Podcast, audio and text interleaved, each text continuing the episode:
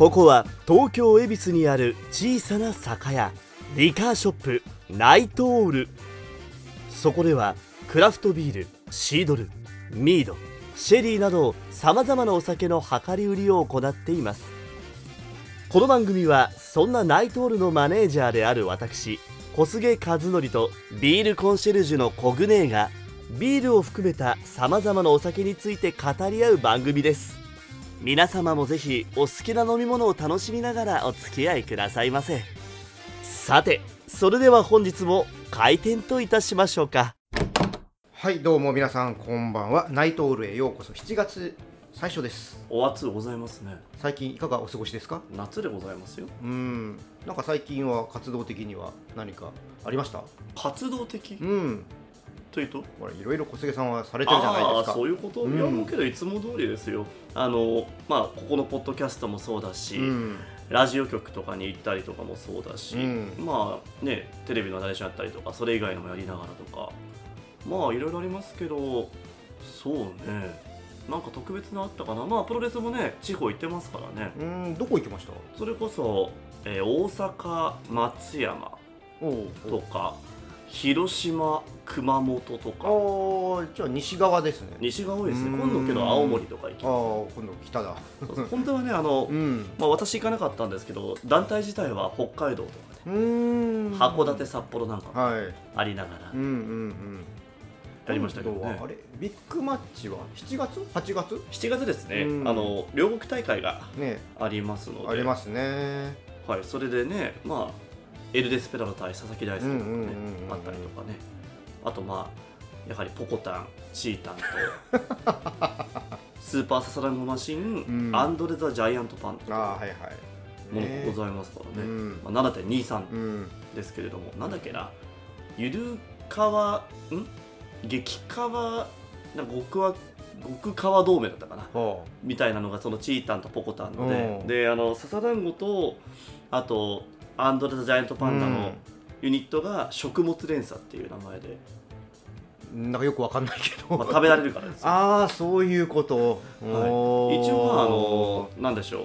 お互いに公募で決めた名前をつけているという。うーん。あそうなんですね、はい、形でございましてねやってましたけど。まあまあまあそっちがね、うん。そのチータンとポコタンがそれやったから、うん。酒井さんの方も乗ったような感じにああなるほどね。なるわけなんですけれども。うんうんうんはい、とかありながら、はい、7月はねそのビッグマッチ両国大会そうですねに行くと小菅さんのコールがあそうですね。生で見れる。はい、えー、KOD 無差別級というシングルの頂点を決める戦いは、日野裕二うん。対クリス・ブルックスといううんふうな形ですしあとはユニバーサル王者というのが選手権試合があるんですけれどもそちらは遠藤哲也が王者なんですけどあとは、えー、とマット・カルトナといううん。元 WWE のね、あ選手さあはいはいはいはいはい。が来たりとか、うんまあまあなんかいろいろやってます、うんねありますね。はい、のでぜひよろしければ7.23両国国技館大会、えーレッスル・ピーター・パン2023でございます。14時から開始なんでぜひぜひお待ちしております。というねプロレスらしい宣伝をねはい。軽くちょっと入入れましたよ。さあ、はい。本題へねまあつなげていくんですが、いろんな選手がね入り混じってはい。ミックスされてるような感じですけれどもね、ビール業界でもやはりミックスしてるようなうん。うんものっていうか混ぜることって他のお酒に比べてビールってあんまないよねっていうのが多くはない。ですフルーツとかそういうのじゃなくて？あのもそうだしなんかうん全体的になんか作って、うん。もう他の例えば、ね、ウイスキーとかだったら基本的に同じ銘柄って言っても、うんいろんな樽のを混ぜて安定化を図ったりとかするじゃないですか。うんブレンドしますよね。まあ、確かに大手の、ね、メーカーさんとかだと、うん。例えばフラッグシップの銘柄を作って、うん。大きいタンクに3つぐらい貯蔵したのを混ぜて出すみたいなことやるところうんもゼロではないんですけどやっぱ基本は多くはないというか、うん。スタイル的にも何でしょう。同じように作ったものじゃないものをそ違うものを混ぜるってことっていうのはそんなに多くはない、うん。まあ、強いて言えばランビックとか、ああそうですね。ビールの場合はね。そうですね。ん。まあ、たまにもちろんねあのビールと違うものを混ぜるみたいな。うーん。まあ、果汁含めてお酒含めてってはいパターンっていうのは特殊であったりしますけうれども、ん。はい、あまり多くはないという状況ででちょっとね今回、はい。今うちにつながってるものの中でほいほい。逆になんかいろいろ混ぜてるタイプっほていうのが1個あっう、て、うん。それがね、まあ、まさにあのお酒を混ぜてるというよりかはね、うん。使ってる果物をいろいろ混ぜてるような。いろんな果物を混ぜてる。そうそうそうう。んほうほうほうで使っていて、うん。けど普通さあのビールのうん。紹介するのに、うん。まあそれビールがあって、うん。果物をメインに言わないじゃないですか果物のことを混ぜてるっていう風なのフォーカスはあまりしないと思うんですけれども。入れてるっていうぐらいかな。そうですね。うん。えー、とこれはですねほぼほぼ果肉なんですね。果肉と果汁だから要はビールというよりかは果物。果実酒とか果実の発泡酒みたいなそんな感じ？というかねいわゆるスムージー。うん。というわけでございまして本日ですねいわゆるスムージーサワーと呼ばれる、うん。まあ要は果物果肉果汁をふんだんに使いながらも乳酸発酵させてるようなタイプですね。まあここ数年ちょっと流行ってきてるスタイルですね。見た目もうん。上がってくる香りも、うん。飲んだ質感も含めて、はい。うん。えーフルーツです、はい。っていうのを今日ちょっとまあ最初にね、はい。ちょっと飲んでいこうと思うんですけどどーんとこちらはどこので、こちらはですね九州熊本ほうほうほう。ですね。うん熊本の市内に、うん。シュマンダンフィニといいますケーキバーがありまして。うん。そこがまあケーキバーといってもいわゆるスイーツパラダイスみたいな感じというよりかは、うん。いわゆる食べ放題のビュッフェというよりかうは、ん。もう夜やってる。はい。お酒をしっかり使ったようなものが多いケーキうん。をやっているバうー。んなんです珍しいですね。ーそうなんですそうなんです、うん。カンパリとかアブさんとかは当たり前に使ってるようなケーキとか、はあはあははい、いろんなのやってらっしゃるんですけれあども、うん。そこが同じ熊本のうん。ブルワリーさんとちょっとコラボをして、はい。といいますかね作ってもらったうん。ビールでしてね、あのー南九州うん。にあるルバーブ。うんですね、うん。そしてあと熊本県産のビーツはい。を使いまして、うん。もう赤く仕上がってるんだけど、うん。あとそこにリンゴとパイナップルうん。を使っていて、うん。かなり綺麗にね仕上がってましてちょっとね今目の前にあるんですけれども、まあ少しピンク色にも見える。なんか最初見た目いちご使ってんのかなって思ったんですよ。うんうん。見た目はね。真っ赤だったね時もあるんだけど、うん。この感じに今落ち着いてきてますね、ぜひちょっと飲んでみてください。はい。はい、香りなんかもねしっかりうん分かりやすいと思いますけれども。うん。まあやっぱ酸味のある感じのね。はい。うん。味わいですね。ちなみにこちら商品名は？レンガバ。レンガバ。はい。おまさにちょっと古い字というか火,、うん。火に火変ですかね、はい。レンガ。うん。に歯は歯も旧字体ですねこれね、うん。はい、ちょっと変わった名前でございますけれあ。ど5%うん。甘酸っぱそうなのよ、うん。まあいやそこはねスムージーサワーうですから、ん。そこ多少ね酸味は欲しいとこなんですけどやっぱ綺麗にこのルバーブの色合いとビーうツん。の酸味、うん。逆か。ルバーブは酸味かルバーブ酸ビーツが色か。まあけど綺麗に出てるかなと思いますしね、まあやはりここのねルバーブなんかは栄養価も高かったりもするのでほなんでしょう。いわゆる舌触りだけじゃなくて、体にも優しいのかなと。いうちょっと野菜系って言ったら確かにいいかもしれないですねあそうか。果物というか野菜かもしれません。でもなんか僕やっぱいちご感感じますね。使ってないんだけどね、うん。まあ、見た目に引っ張られてるところもちょっとあるかもしれないしうん。逆にその、まあ、そこのバランスの取り方っていうのがやはりケーキ系というかお菓子系の人たちうん。だからこそのっていうのは綺麗なバランスを取ってるのかなと思もしかしたらリンゴをそういうふうに感じるのかもしれないですけどね。それはあるかもしれないですね、うん。まああの科目は違いますけどね、はい、けどまあそうですね。ちょっとね暴れがちというかかなりあわわになりがちなんで今うちだと、プラカップもしくはタンブラーでの量り売りか、うん。もしくは試してもらう、うん。有料シーンのみの対応にはなってしまう。なのでまあメインのグラウラーとクラウラーに対応できないという、なかなか難しいものをつなげましたね。ねイレギュラーすぎるというか、ううんちもつないでみておいマジかよと思って。おあのカプラーってねタルトーはいあとサーバーの機械自体をつなぐうん。接続部分があるんですけれども、うん。そこにビールのガスが強すぎたらうん。抜くことができる機構があるんですね、引っ張るとシューって言って、はいはい。うん。抜けるとこがあるんですけど、うん。そこ触ってないのに逆流してきたもんね。うやっぱそれは中からの圧力で。圧が高すぎちゃって。なるほどね。はいはいはい。いそんな異常事態が起きるぐらいではあって、ただ正直もうもちろんねなんでうんそういうようなタンブラーとかプラカップとか、うん。グラスに注いでもあわあわにどうしてもちょっとなっちゃう。まあもともとそういう性質はありますしね。けどなり得になってる気がするんですよ。うん。他のに比べてでもね。うん。なんですけどまあ泡も美味しいというか、うん。しっかりあの液体以外でもちゃんとね、うん。あの品質的にはうん。保証できるというか、うん。満足感をしっかり感じられるので、まあもちろんねあのタンブラーとかそこら辺で販売する際はその分しかお金は取らないので、うん。400ミリの、ね、カップに入れてるのに400取ることはまずない、あー。まあ、そこはご安心いただければなというところで、ね。ぜひね、うん。まあ、これもそういう風なコラボビールで限定品なんで、うん。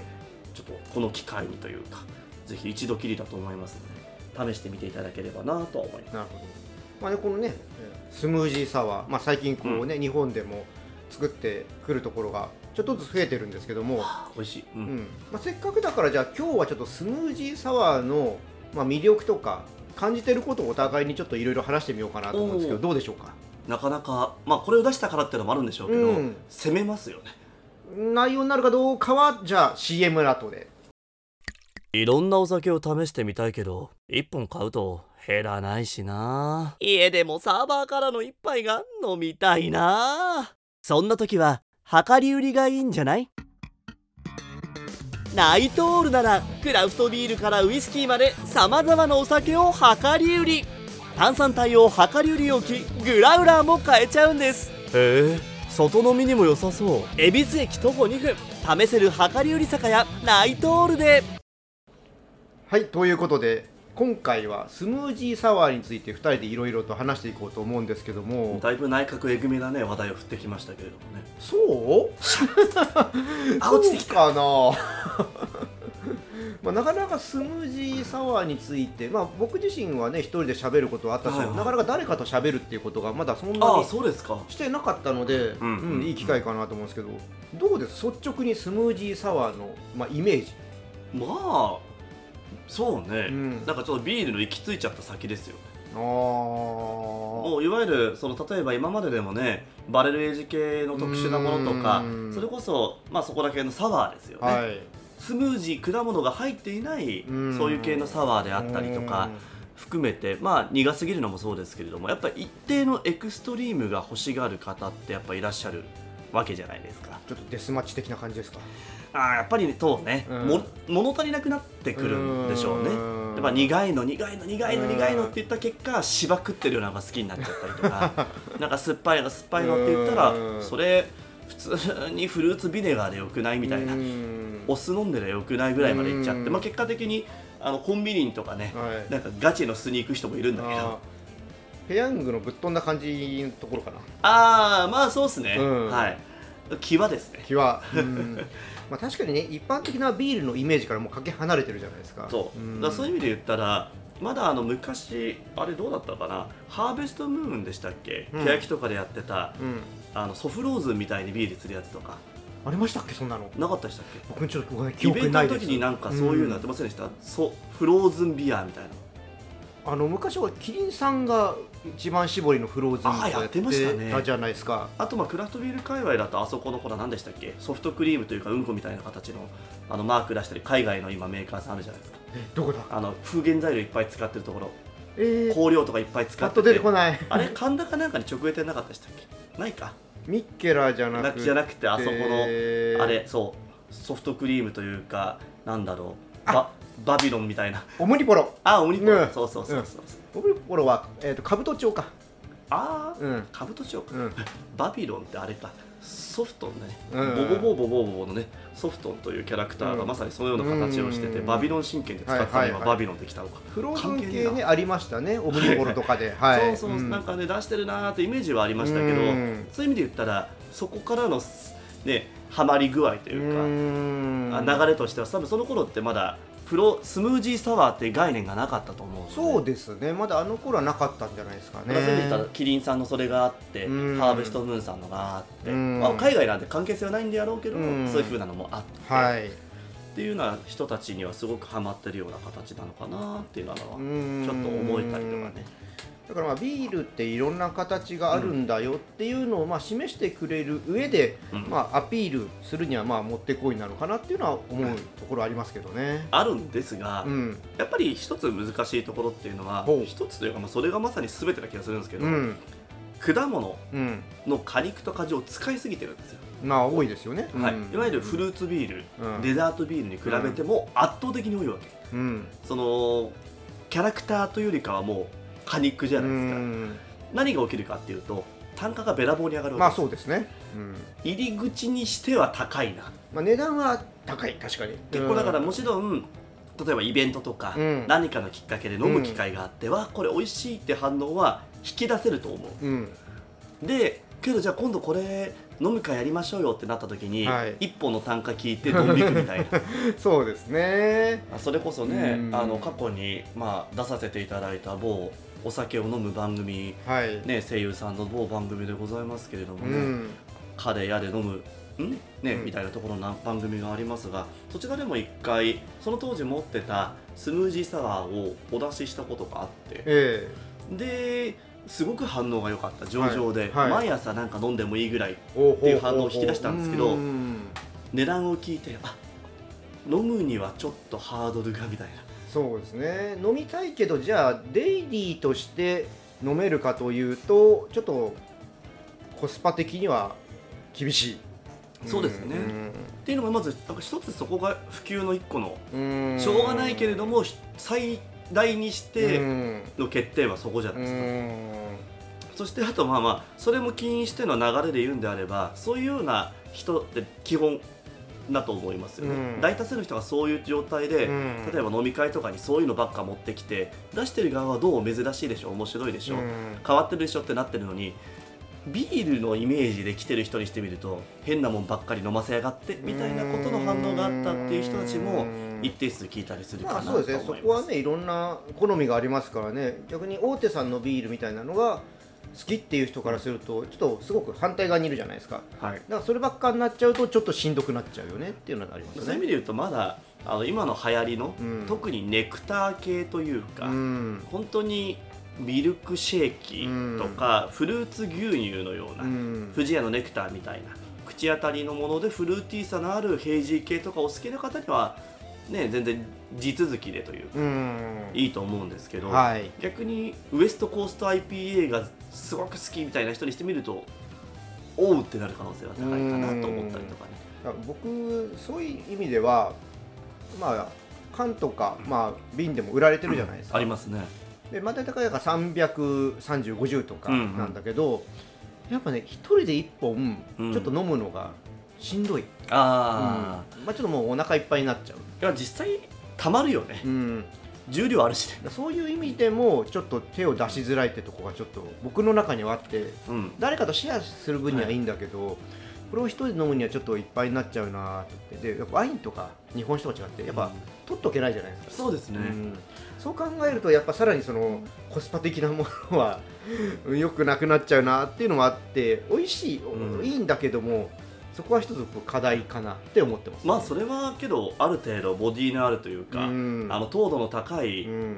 ヘイジーの500缶とか、うん。あとはバレルエイジ系とかもやっぱ同じようなまあまあですまあよね。抵抗はありますよね。っていうとやはりタップを持ってるお店さんで少量飲むのがうん。いいんじゃないのとそか、うね。まあ、シェアできないんだったらそれが一番結局局確実だよねっていう言い方になっちゃう。多分だからスムージーとかはそういう意味では家飲みよりは、うん、外飲みの方がまあやっぱちょっと値段上がっちゃうと思うんだけど、ううんいいのかなっていうのはあるかな。そうね、うん。まあ、やはり何人かで飲むんであればっていうのは一つうん。枕言葉でつくそうだからさっき言ったねシェア会とかする中で、1種類2種類ぐらいあってうん。みんなでシェアするにはちょうどいいのかな、ああなるほどね、うん。まあ、そもそもねそれで言うんであればスムージー自体もね先日ちょっとあのニュースとかにもなってましたけれども、はい普通に果物野菜取るよりもうん。スムージー化した方がうん。糖分の吸収率が良くなりすぎて逆に糖尿病とかのリスクが上がるあーなるほどね。逆に。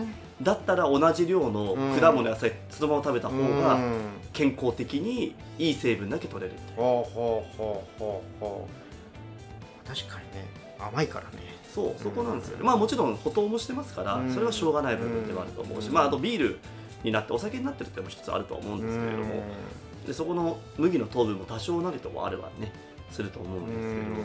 けどねそれで言うとねうちなんかで結構やりがちなんだけどこういうちょっと濃い系、まあ、うんスムージーに限らず、はい。そのヘイジーの濃いやつとか、うん。もうそういう時はもう少量そのスムージーとか入れたりとしたらその後昆布茶で伸ばしちゃう。割る？そう。へえ昆布茶伸ばしをしちゃう。そんな飲み方をするんだうんなんかいやあのー独自だと思いまあまますよあそうですけどあいやほらいろいろ飲み方って自由じゃないですか。はい。あその発想とか全くなかったんで。今回のレンガ場に関しては、うん。そんなことを別にしなくてもいいぐらいにバランスは取れてるんだけど、うん。例えばあのヘイジーのはい。かなり濃いやつとかは、うん。油分が強すぎちゃってというか、うん。ちょっと酸化したホップのキャラクターのきつさが出ちゃってなんでしょうね。すごくき飲みづらいというか飲んでて辛くなる時とかに割ってあげたりとかもするしスムージーとかでも変な癖が前面に出過ぎちゃってると、やっぱ飲めないんだよね、うん飲みづらいよね。そう、ん。そういう時に割ってあげたりとかするし。はあ僕、まあ、前他のはい、ポッドキャストの番組の中で、うん、かき氷に合うビールは何ですかって聞かれたことがあって。ああかけるってことね。そうでそれでスムージーはそういうのもありかなって言ったことはあったんですけど、うん。まあある意味、まあ、割るっちゃ割る、うん、うん。そうね。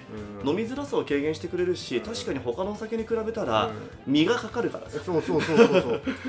食べてる感じはね。多分普通のビールだとただただこう氷が溶けちゃってはいはい。水にしかならないじゃないですか、あけどそういうのもあるのもありますよ。うん。全然あるあるあるある。昆布茶は全く発想になかったですね。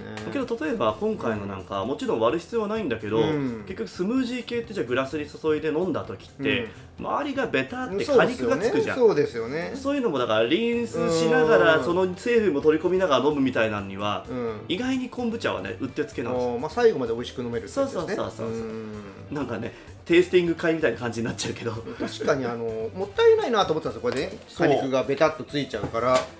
残るとね。うん。そんな気はしますよ。で今ね小菅さんが早速あごめん。昆布茶を入れてきましたけども。そう。うん。こうやるとねまあうん。色合いっていうかフレーバーなんかもね綺麗に映ったりするのあそうですね。全然色もそんなに変わんないですね。でしかも昆布茶自体ももともと乳酸酢酸発ああ酵でそうか系統も近いのうん。で邪魔しないんですよね。うん。全然。へえ入れるよ。あじゃあちょっとこれこれ入れてもらっていいですか？いいっすよ。はい。入れよう。なるほどね。そういう飲み方もあるんだ。なのかもしくは私が単純にうん。困ったら昆布茶を使いがちっていうか、とりあえず昆布茶入れときゃなんとかなって思ってるっていう不思議がちょっとあるのか。昆布茶信者。やけど実際割り剤としてはね程よく綺麗でいいんですよ。なんかねなんだろうちょっと和テイストがさらに入ってまあなんかちょっと変わった感じ。まあ昆布茶って言ってもねあのご存じない方にご説明はしますと昆布は関係ないですね、いわゆる海藻の昆布ではなくて、お茶ベースの発酵飲料のことですね、これ飲みやすい。いいよね。これいい。もともとのも決して飲みづらくもないし、うん。すごく綺麗だったんだけど、うん。より飲みやすくなる、うんあのちゃんと最後お茶漬けでさらっと締めるみたいな、あのお茶漬けも実際そうだもんね、うん。あのご飯のね取れないとこあろを取れそうるみたいな。あこれいい。これ素敵素敵。いやいいと思いうんうます、んうん。で実際今これからの時期でいうと清涼感も出るんで。確かに。程よく、うんうん。程よくですね、まあ、今回はねあのいわゆるオリジナルと言われるうん。ベースのフレーバーのものを使ったんですけど全然これだったら柚子のフレーバーなんかもいけたりもするかなちょっといろいろ試したくなりますね。そうですね、うん。まあソーダでもいいんですけどね。あけどまあ確かに確かに。こういうのとかはより良い、うんかなうん。もしなければ近いテイストだったらレモネードとかでもいいんだけねど、そうですよね。うんそういうふうに何かしらで最後やってあげると、うん、うん果肉をもったいないなってもいうったいないもったいない。時に綺麗にね、うん。洗う手間だけじゃなくてそうそうそうそうそうちょっと満足感だけでもね、うん。上げることもできるのでさらにお酒感出したければそこにちょっとジンだけ入れてあげる、はいはいジン。はい。っていう荒技もありますけれども。なるほどね。あホップ持ってくれよかったね。今日忘れちゃった。あーそういうのもね、まあ、確かにじゃあいろいろちょっといさらにここにちょっと、まあ、それこそねちょっと冒頭で話したけどブレンド、うん。うん、してみるのも確かに面白いですね。うそうですね、ん。実際問題相性はねいいことが多いですね。どうなんだろう。それこそロゼとかそういうので少し入れたロゼワイン、うん。ああもう合わなくはないと思います。うんもちろんもちろん。あの実際スパークリングワインロゼワインとかでうん。果物の果肉果汁使ううん。カクテルっていうのがありますから、うん。全然全然。ね。ベリーニとかね。お酒でお酒を割るキールとかね。いや全然全然ありですよ。ねいえやそれがある意味カクテルなんですよ、うんまあそうですよね。ただうん。どうしてもねこれ前も話したから前前のチャンネルの時に話したかもしれませんけど、うん。いわゆる日本人ってビールだけじゃなくてワインだけじゃなくて、うん。日本酒だけじゃなくて基本的に純粋信仰が強めなんですよね。特に作り手のうん。アイドル化っていうのはかなり進んでいて、いわゆる作ってる側が意図していない飲み方うん。もしくは苦言を呈す飲み方っていうのは邪道なんですよ、いわゆるその炎上してもいい案件というか、ん。すごくねき強い言葉を当ててもいい案件として捉えることが多くてですねうん。ビールも例に漏れずそういうことが多かったりとか。まあそうですね、まあ、最近ちょっと緩まってきたかなっていう印象もありますけど。だけどやっぱりなんか何かしらねビールの何々を飲みに行くよりかは、うん。何々さんに会いに行く人って一定数いるわけです、まあそうね、まあ、僕なんかもその傾向はあるけどね。まあほら仕事じゃん。まあそうね 一般でね。うん。だわーって言って、うん。まあ、それこそ一時期なんかはね、まあ、こう言い方よくないですけど、うん。もうおじさんおばさんが本当になんかジャニーズのような 扱いを受けた時期もあったじゃないですか、まあまあまあまあうんおーっていう風なね、うん。まあ、ありましたけれどもけど実際問題じゃあそこでメーカー側がそういう意味で言ったらリリースをしてないものというのは、うん。メーカーがあの認知してない要は、うん。だから解釈違いだから違うみたいな言い方をする人もいたりはするわけです。まあもちろんそういう方もいらっしゃるでしょうしね。でかといってじゃあビアカクテルとしてはい。見た時っていうのは、正直大手のビールだと確かに復元材料とか悪者とかの個性も出しやすかったり使いやすさはあると思います、ですがしっかりマッチさせるとか見ていくんであれば大手銘柄よりもクラフトで合わせていった方がうん。絶対良さは相乗効果出るはずなんですよ、うん。ですけど結構ありがちなパターンなんですけどね。プロカクテルのプロであるバーテンダーさんとかはい。っていうのが結構ですねあのそういうのにもリスペクトを持っちゃってうん。完成しているものはいじりたくないみたいな言い方をする方もいたりとかあとはもう単純にお店側の都合なんですけど、うん大手に比べてうん。単価が取れねえというか、まあもちろんね。高くなりすぎちゃう。それはね。っていう問題があって、うん。実はこのジャンルってそこそこに未開拓なんですよ。かもしれないもちろんね、あの最近そういうような活動をしようとしてるところもあったりとか、ちょっっとね、まあ、クラフトというまでではないですけれども、うん。大手のプレミアムレンジはい。のビアカクテルとかうん。のコンペとかもうん。なくはないので、少しずつ前に進んでる感じですけれども、意外にねビアカクテルクラフトビールのは合わせを考えたらう結構ベストなものがね。んね面白いとは思うんですけどねはい。実際。それこそあのオーディットエールっていう、オーディットエール。えーまあ、簡単に言いますとシェリーのうん。中濃色系ですね。うんオロロソとか、うん。ミディアムとか、うん。基本的には使うようなイメージなんですけどそれをビールで割るわけ、うーん。それは何でもいい？うんうん、基本的にはやはり大手銘柄を推奨されるんですよ、まあピルスナー系。なんですね、うん。でけどよくよく考えるとイギリスの文化なんですそれって。イギリスが決算期にはい。その学校とかにうん。配布というか、うん。まあなんでしょうね。配給されているうん。シェリーを消費しないと予算と一緒なんでうん。使い切らないと結局次来ないわけ。まあね。減らされるわけです、はいはいはいだから飲もう。ん。うで余ってるのを消費するのにビールだったらちょうどいいようね、ん。で飲みやすくなるし実際はい回りやすくもなるんだうんけど、っていう風なカクテルが発祥なんですが、うん。けどよくよく考えるとイングランドのビールってピルスナーじゃないじゃん。まあエール系基本的にはねうん。とかじゃないですか。うん。でまだギリエールじゃないですか、うん。って考えた時にそっち系の方がそれは元っぽいよねうんっていうのがあるんですけど、はい。えーいろいろだった結果私のね落としどころは合わせるビールはですね、うん。湘南ビールのウォルデールがほ程よかったです、うなるほど。はい。あれはね単品で飲んでもねすっごい美味しいんですよ。はい。うん結果ラガーよりそっちの方がいい、うん。お今ありますね。ありますね。ね。今やんの？いやそれはあの7月後半に飲も っていうのがね、ううん。あったりしながら、うんうん。結構そういう意味で言うと今いろいろとうん。試して、はい。それをなんでしょう発信するっていうのは、うん。すごく面白いジャンル、確かにね。かなとは思います。うん。まあ、ただ私なんかがやると結局ね10個中7ぐらい昆布茶使いそうで怖いからまあそれはそれでいいんじゃないですか。昆布茶との相性を見るっていうんでは。いやなんかね嫌なんだよね。一社ばっか使ってんのね。別にいいじゃん。とりあえずベースを作る意味で。いやなんかねうん。もうねうんまあとかリンゴ酒混ぜたりとかね。うん。僕地元のタップルームであの勝手に2杯頼んで、はい。勝手にブレンドして飲んだりとかしてますけどね。はいはいはいはいはいうん。そそう。割ってね。そうそう。そうグラスもう一個もらって、うん、ハーフハーフ。そうハーフハーフ。まあ6対4なのそうあかそうだから適当にそれはね試してる、あそれはやってた、うん。それこそ前も言ったかもだけどあのソラチのさうん。1984でしたっけ？はい。あれ？1984で1984になってる。あれのちょっとあのアマゾン限定で一時期出て、うん。その後一般発売もしたかなダブルでしたっけ？あダブル赤いやつね。はい。あれとあと通常のうん1984うん。を、うんあのうちのお客さんのねジャンプ中澤さんってあはいはい。アンバサダーやってらっしゃはい。る方ですけれども、にいただいて、うん。でまあもちろん飲んだこともあったんですけどダブルは初めてだったんでうん。飲んでたんだけど、結構あれって結冷やしすぎるよりというかメーカー側が推奨している温度帯よりも、うん。上げた方が本質が結構良くて、うん多分そうねあれはね。上げ室温でもいいぐらい、なんだったら、うん。10何度とかでも全然いいぐらいでうん。だったんですけど、うん。割ったらちょうどよかったね。おー。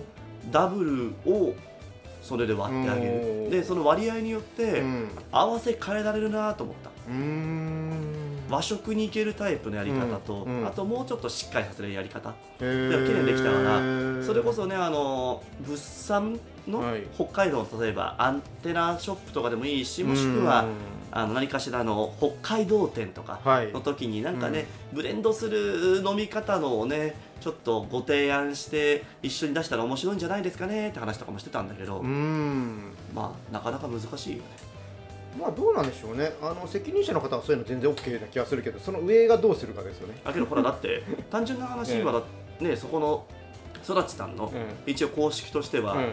注ぎ分けとかをやるような人たちを公式的に呼んじゃってるわけじゃないですか。まああれでもね実際いろんな可能性を試してるから別にそこだけにこだわってるわけじゃないからそれはね大丈夫だと思いますよ、それやるんだったらうん。逆に泡作んない方がいいから、うん、注ぎ分けとかしない方がいいんだよねそうだからとにかくいろんな可能性を今、うん。ね、とにかくあのそれこそ自由にうんやってみようみたいなところがあるから。けどビアカクテルのはすごくありかなっていうのは思いましたしまあもともと育ちはねあの大手のうん。そういうふうな中でもうん。結構しっかりしてるというか、うん。まあ、独自ジャンルでありながらしっかりやってくれてるって感じはするので、うん。うん。なかなかね面白いと思ってますけどね。ね。まあ、そんな感じでねちょっとスムージーサワーの話からでも随分ねいろいろと可能性をちょっとね感じられる話に発展しましたけどま あでも面白い。なんかそういう意味だからスムージー今日ちょっとねこう取り上げてよかったなと思うので。はい、まあ実際皆さんもおじゃあこれとこれをやってみようとかねお家で試してみるとね、いいんじゃないかな。そうそう。あのどうしてもやっぱり特殊なものもあるから、実際買って帰ってみて飲んだ時に、ちょっときつさが出てるなとか飲みづらいな時には何かしらでうん。ちょっと割ってあげるとか、うん。やはり炭酸系ですよね、うん。かもしくはちょっとフルーティーさが出てるものとか、うん。果実酒とか、はい。ジュース系なんかはやっぱり一番逃げやすい部分、うん。うん。うん。合わせやすい部分ですので、面白いと思いますよ、ね、じゃあ皆さんぜひやってみてください。ということでじゃあ今回はこの辺りではい。お開きで。はい。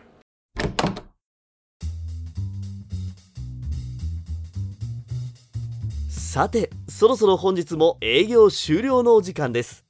この番組では皆様からの感想や質問を受け付けております各種配信プラットフォームのコメント欄またはナイトールのツイッターまでお願いいたします。